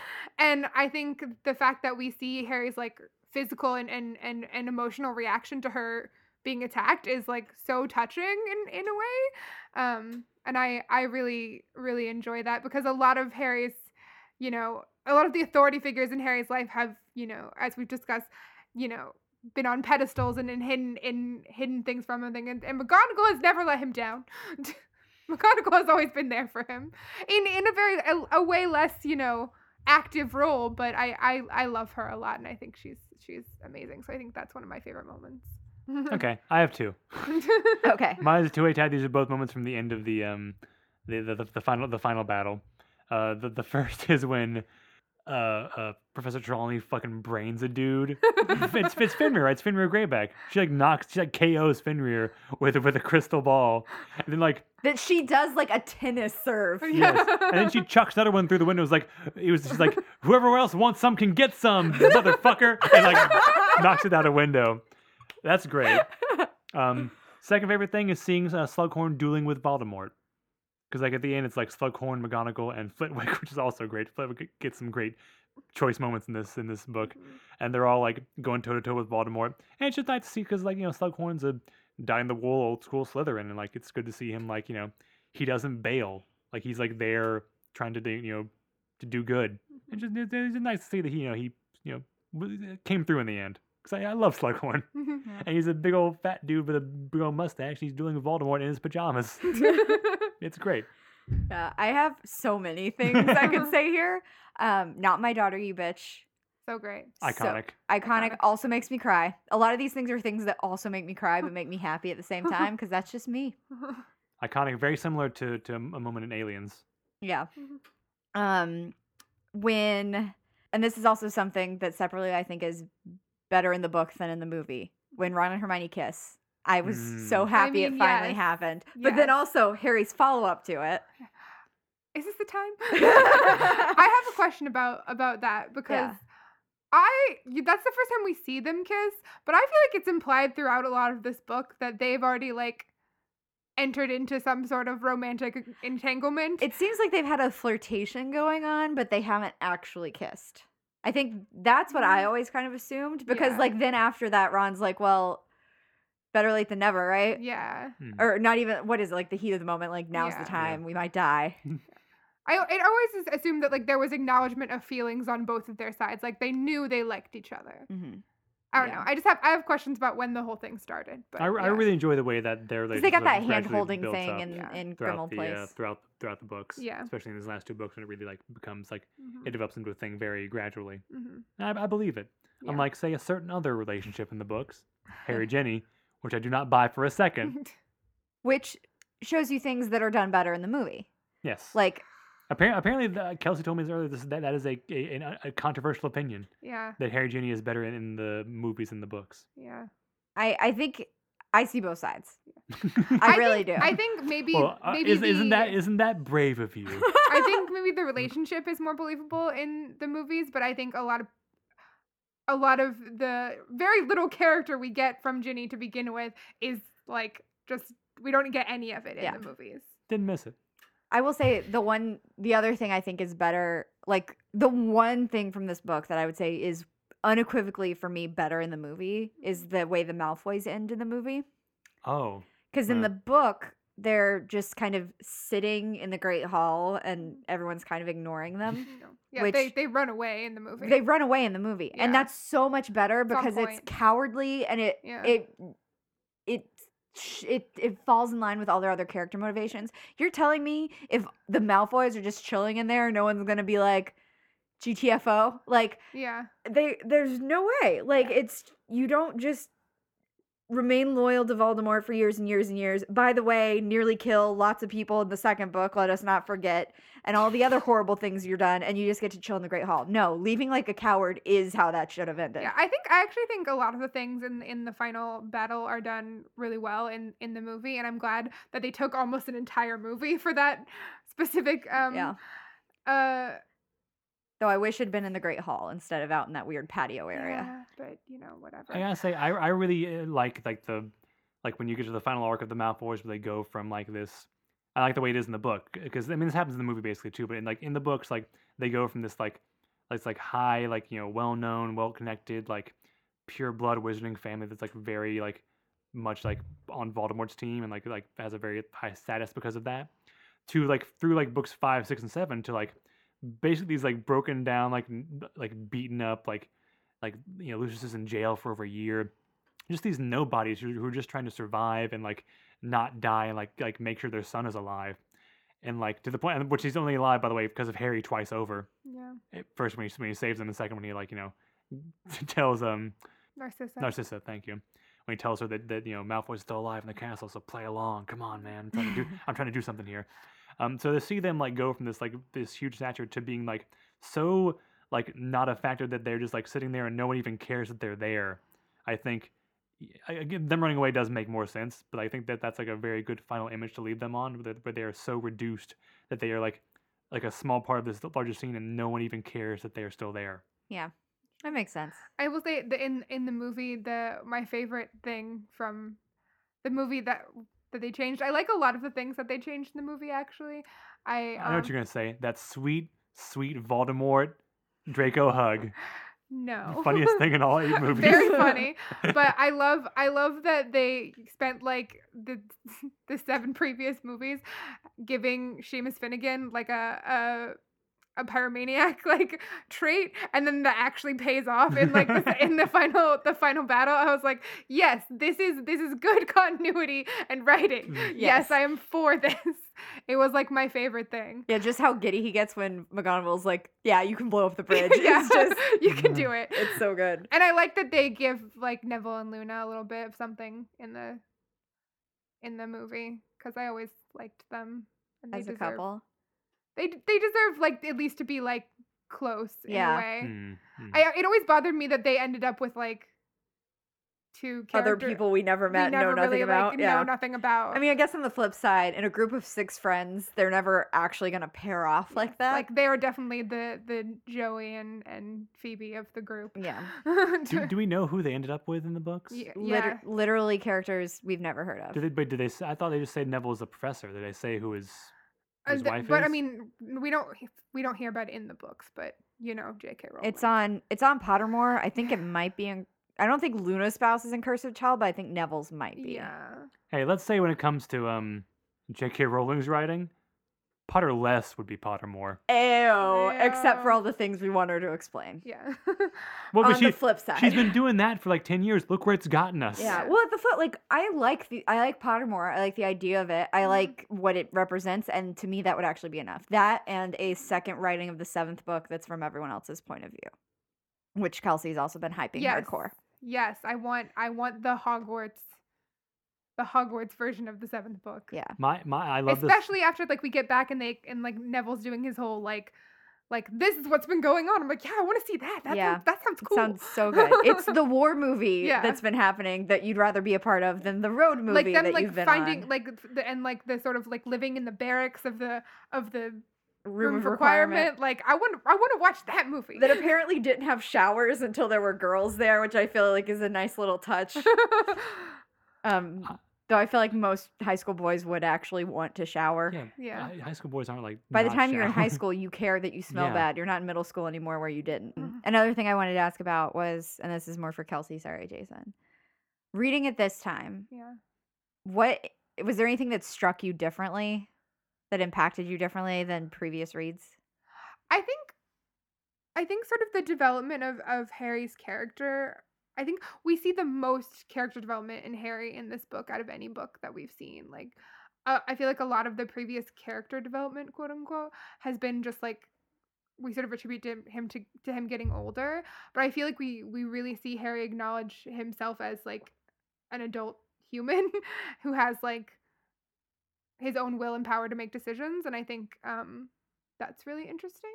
I also think that it's like uh, like I was saying earlier, I think I being the age I am now and I definitely see the the sort of like James Lily Snape generation a lot differently than I did because I know like when I was growing up everyone was obsessed with Sirius and I I now just find Sirius kind of annoying, which I know he's like a fan favorite character, but I actually find him really annoying. I also think that in rereading the whole series this time I I see the the flaws in Hermione a lot more than I did upon my initial reading of it. I think you know when you're a teenager and you're reading about you know this this girl who's like a little nerdy and and and you know not conventionally pretty and all this stuff you like really like put a lot into that when you're someone who identifies with those things whereas like rereading it this time there's times when i'm just like geez hermione just shut up like and i and i and i i see i feel like i see a lot of the characters now as as full fully formed flawed interesting rich characters in a way that i didn't when i was reading it when i was younger Specifically digging into this, like Mm. um, I cried in new and different times this read around. Um, and the big things that stuck out to me, and I think it was because of the political climate we're in Mhm. currently, Mhm. the Muggle registration, the Muggle Born Registration Committee hit a little harder than I think it had before, before because it felt so much more like ice. yeah um, I think actually the whole like ministry like situation scenes like when they're breaking into the ministry the stuff with with like all the muggleborns like when they're escaping i think i cried there which i did not cry there before which Yeah. when he's like telling them all to leave the country and like he's just so desperate about it and like i i oh, yeah, Yeah. it hit me kind of hard And in that same way, um, there's the scene where after Fred dies, Harry kind of like runs out of the castle and the Dementors all come in, and all of a sudden Harry can't fight the Dementors in the same way. And uh, Luna goes, That's right. That's right, Harry. Come on, think of something happy. And he's like, Something happy. And his voice cracks, and she goes, We're still here. Ah! we're still fighting. And I literally like I didn't just tear up, I started crying. I had to put the book down and I just kept being like, Yeah, that's right. That's right, Luna. We are fighting. We're gonna Yeah. get through this. I think I, I think can I can I acknowledge the unacknowledged in this book that we're not really acknowledging, I, aka the epilogue. Yes. It's Um, time. It's time now. It's time. So I hate the epilogue. I hate It's it so garbage. much. It's garbage. It's so much garbage. it's garbage. It's the last twenty minutes of How I Met Your Mother. It's terrible. um, yes. Uh, it's not. It's not that. No. it's bad. it's not. It's it's close, but if it's it, not If it was that bad, we would never speak of these books it's the ever same again. it's the same concept in that like you can tell J.K. Rowling wrote it before she like really finished the books. Like you can like even Mhm. the the style in which it's written, you can tell it's way earlier in her in her like maturity as a writer. Um and it it frustrates me to no end because and I think that's another thing that has that I've seen very differently this time reading it critically and especially with um David specifically in that like I hate now that literally nothing changes that the the status quo of the wizarding world stays the same and I just don't think that it would like these these character because she's made all these characters baby boomers when all these characters are millennials and it's just like and Mm. it's and I just don't think that the status quo wouldn't change like I don't I don't see them choose like we talked a bit about this a little bit after David's episode how like I I want Harry to be happy but like for Harry to be happy he needs to go off on like a journeyman thing for like a few years like and Go to America. go live in the woods like he needs to like Everywhere around the world, they're coming to America. anyway But though Um, he did just spend an entire year living in the woods. it's true but but like you, Over it. maybe maybe a really nice resort on an island somewhere. but like he needs he yeah. He needs a break and and I I also don't think that being an Auror is what Harry would want to do. Like I think it's what he want to do until all the Death Eaters were caught. Defense against caught. the dark arts teacher. Yeah. Right? Like he should be the defense against the dark arts teacher. Like that is that is what the book like outlines. Like I think he would be an Auror until all of the Death Eaters were caught, like until the whole thing was wrapped up, but it would be a very temporary thing for him. I don't think he'd want to work for the ministry. Yeah. He's literally stated that he doesn't want to work for the ministry and be their like puppet, which he would be. and Mhm. But And if I- Hermione's your boss, I mean, the other thing is like I don't think Hermione would really want to do that either. But I mean, I and think also if she were the Minister of Magic, would she be dropping her kids off on the Hogwarts platform? Like really? she wouldn't have a car. yeah, She wouldn't have other things Sure. to do. yeah. M- Well, she's Mr. not. Weasley she's not had a Minister car. of Magic, is she? Yeah. Because she is in Cursed Child, and the beginning of Cursed Child is the epilogue of this book. I know you've tried so hard to remove it from your memory, Kelsey, and I'm so hard we keep pulling you back into it.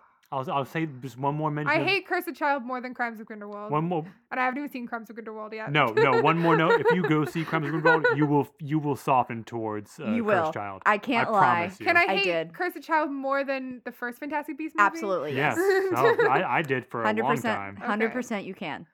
You will. You will. Uh, I can't. I, don't, I I'm mean, you sorry, can do sorry. whatever makes it happy, you happy. It's, yeah, yeah, it's, yeah. it's yeah. you No, it's personally, but as your friends, we're telling you right now, you will Sorry. look back at Cursed Child and be like, "Hey, maybe that wasn't so bad."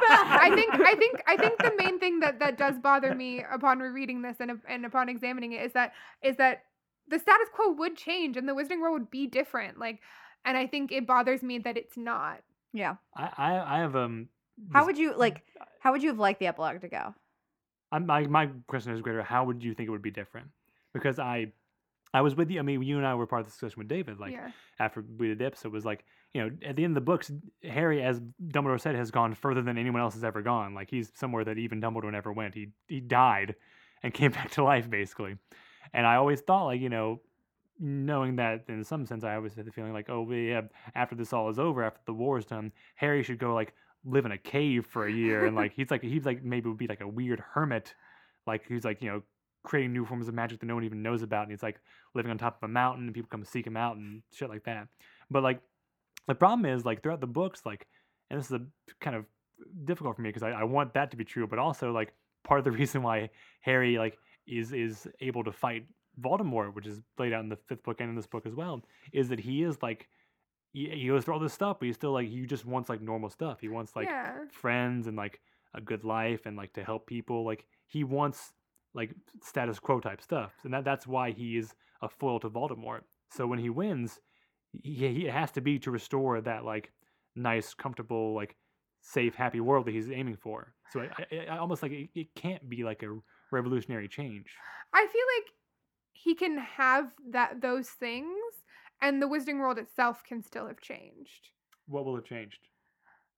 I think first of all, the whole like ministry situation has to be somewhat different. I don't Because it was because they saw how easily it was taken over by Voldemort. Yeah. yeah, and then totally turned against. yeah, against and. I think you know, Yeah. a, a- like this huge part of the books is is talking about the rights of non-wizard Mm-hmm. magical beings, and I think there has to be like to me that's what Hermione is working towards. Like she's like a, a the wizarding version of a lobbyist, I guess, who's like or like you know an activist who's like trying to.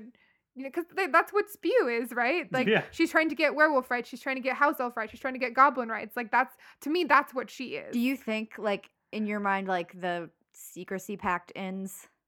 Like, does it Statute get secrecy? yeah. No, so it doesn't go that far? I don't think it goes. that Because I think, like, to me, that would be the revolutionary thing to be Yeah. like, we're not going to hide anymore. yeah.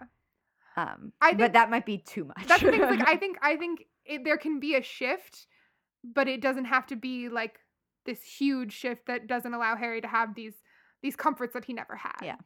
Um, my my dream epilogue doesn't actually include any of our main characters.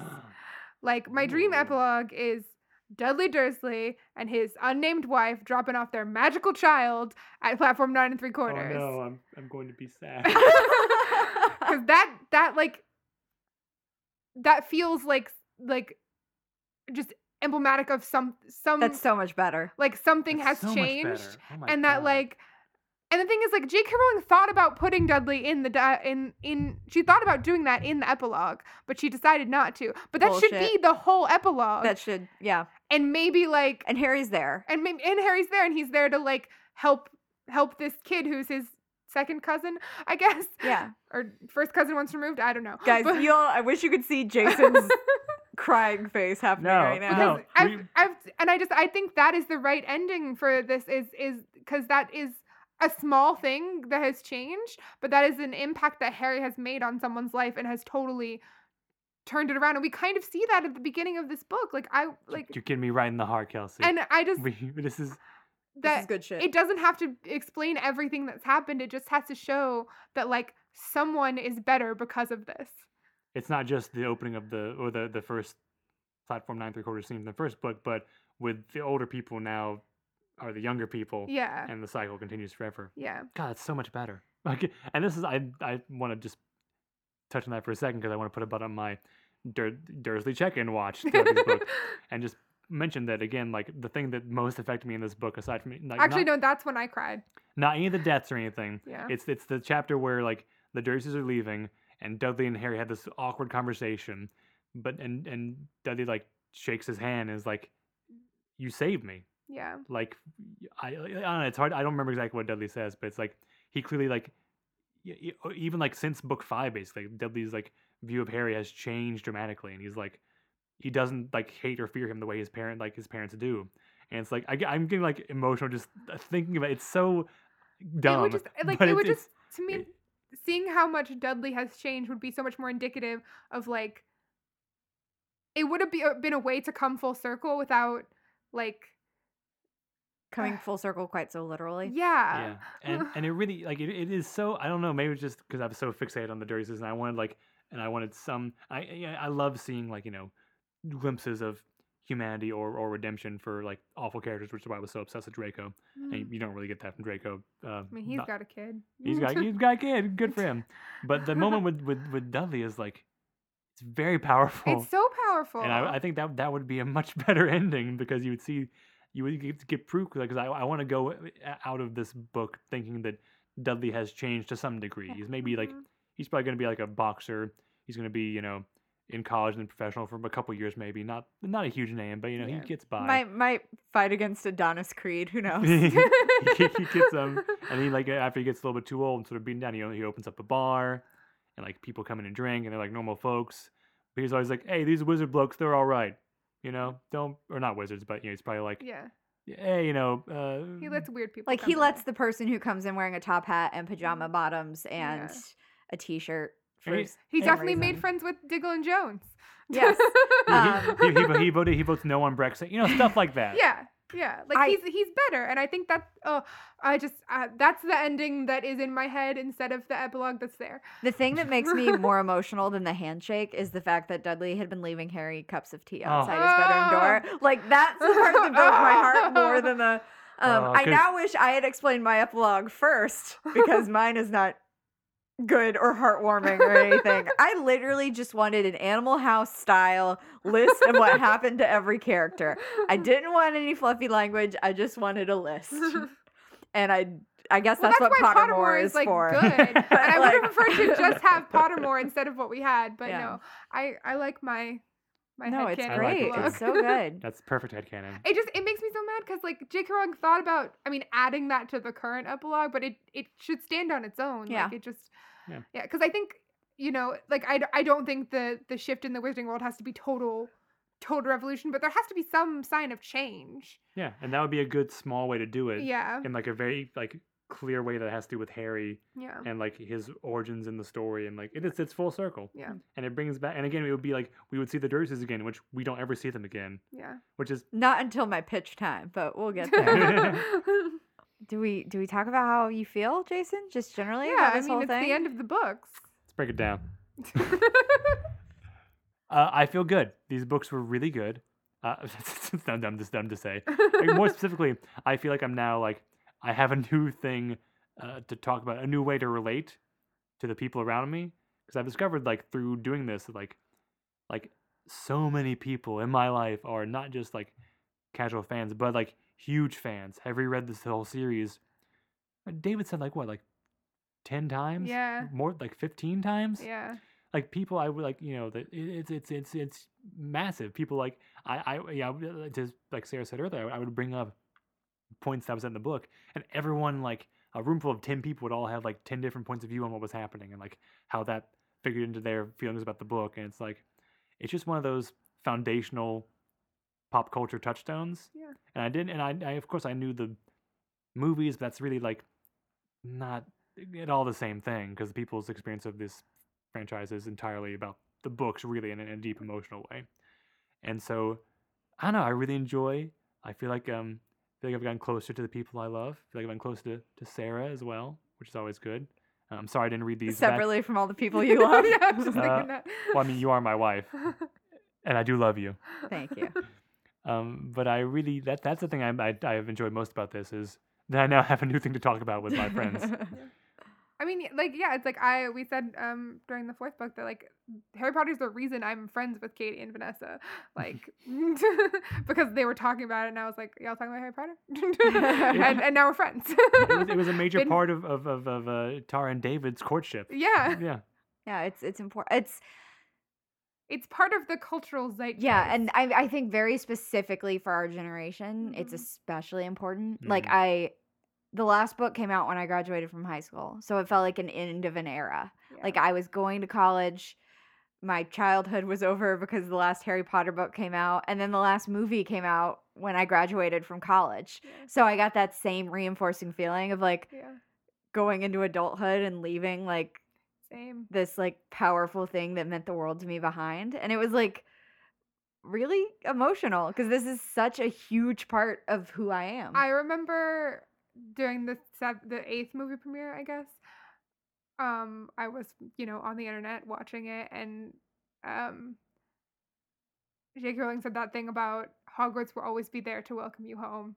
And I don't know if I've ever cried as hard as I did when she said that to like all the fans than I uh, like than I did when I read the like I don't think I ever cried as hard during the books as I did when like that happened to me because it just because I was it was also like I was on the internet with like all these other fans watching it and it was like it felt so like visceral and important and like yeah like these books will always be there for me and I can hate them and I can love them and I can dissect them to the end of time but like they will always have meant something so special and real to me. Yeah. So with that said jason did these books ruin your life I'd like to answer in the form of a very long, rambling monologue okay about how I did not have the same experience with these books as you all or most of the fans of our generation did.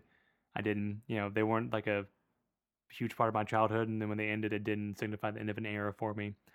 But I will say this book in particular, the way the story of the Deathly Hallows, which is the story of three brothers who were supposed to have met death, and they got these three items that are, you know, signify like, you know, sort of these different ways you can try to, you know, escape death or possibly embrace it, is really, and the way that sort of comes together at the end when Dumbledore is speaking to Harry from the beyond the grave, basically, and says like in like you know, and the way he walks through Harry's entire journey and how he come to this, how he came to this point where he was willing to like willingly sacrifice his own life for this this this cause and to do the right thing.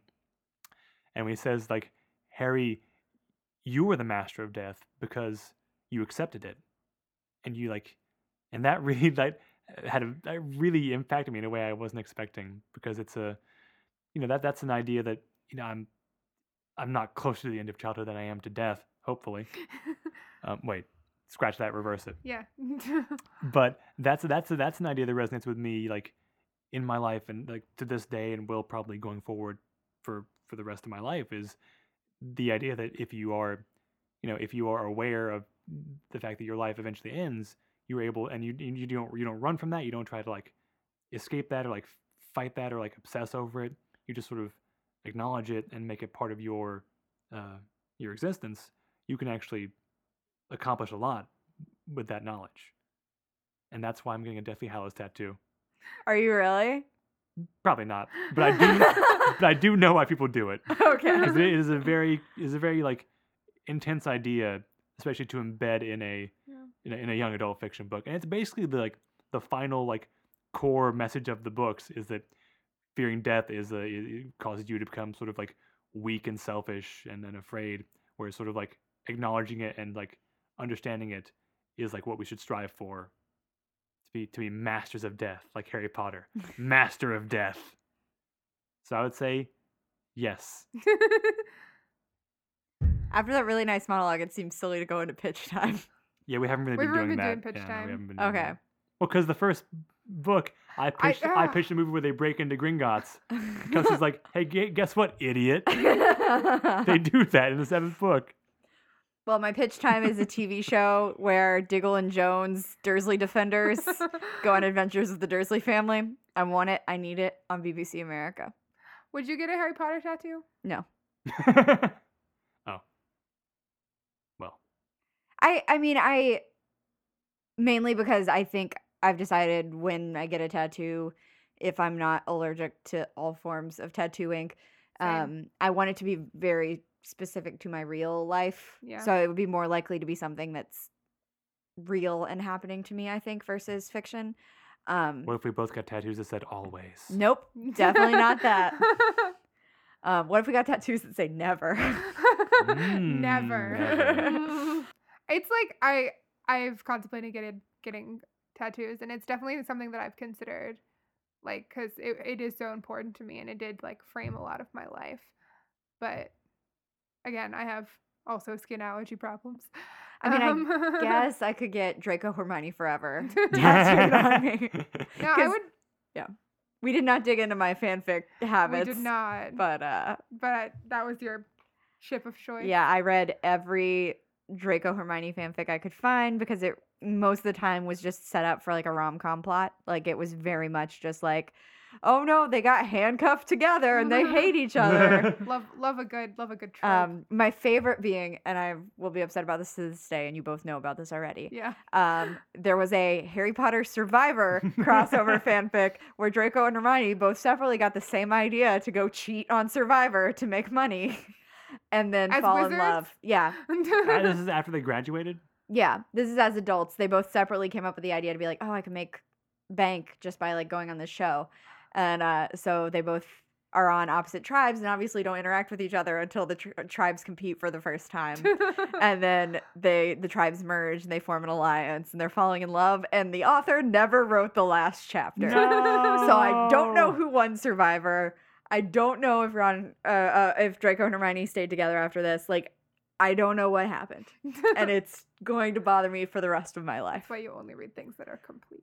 Is, is that the note you wanted to go out on? Because you mentioned earlier that you had like a part of your fandom experience you wanted to. no it was talking about how like my whole life was built around it and how my Oh. childhood ended with it and it's so important to me and i'm really really happy you finally read it Oh, I'm happy too. Thanks, Kelsey. glad we did this Special thanks to Danny Abowd of the Weeping Willards for use of their song Outside in the Rain from their self titled album available now on Bandcamp. Special thanks to Carly Sussman, who designed our logo. You can find her work at carly-rose.com. Special thanks to you, the listener. Download, keep keep downloading. You've already downloaded, keep downloading. Rate, review, subscribe. Subscribe. Rate, review, subscribe. Listen to Andrew Ninja Warrior, yeah co co starring our lovely guest and noted wife Sarah Shepard. Yeah, we have moved to a once a month format, but we're still doing it. We're still working out. We're still getting it done. Love it. And I guess for the for the probably the final time, The final time? we shall well, mm, there may be other Harry Potter episodes. there may be Perhaps for the penultimate time. for, for perhaps for now. For now. For now, let's let's just for now let's say let's say our classic thematically appropriate sign off. Mischief Mischief managed. Harry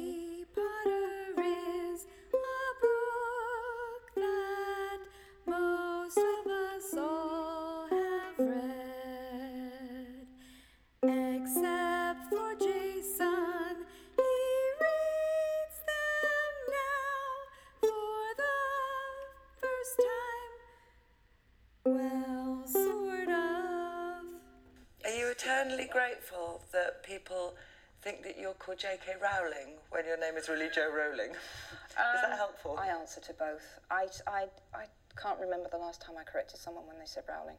In fact, America, I don't. I think everyone thinks I'm J.K. Rowling, so I just answer to both. Does Rowling is a fairly horrible name, anyway. So you know, some might argue it's improved by by being mispronounced.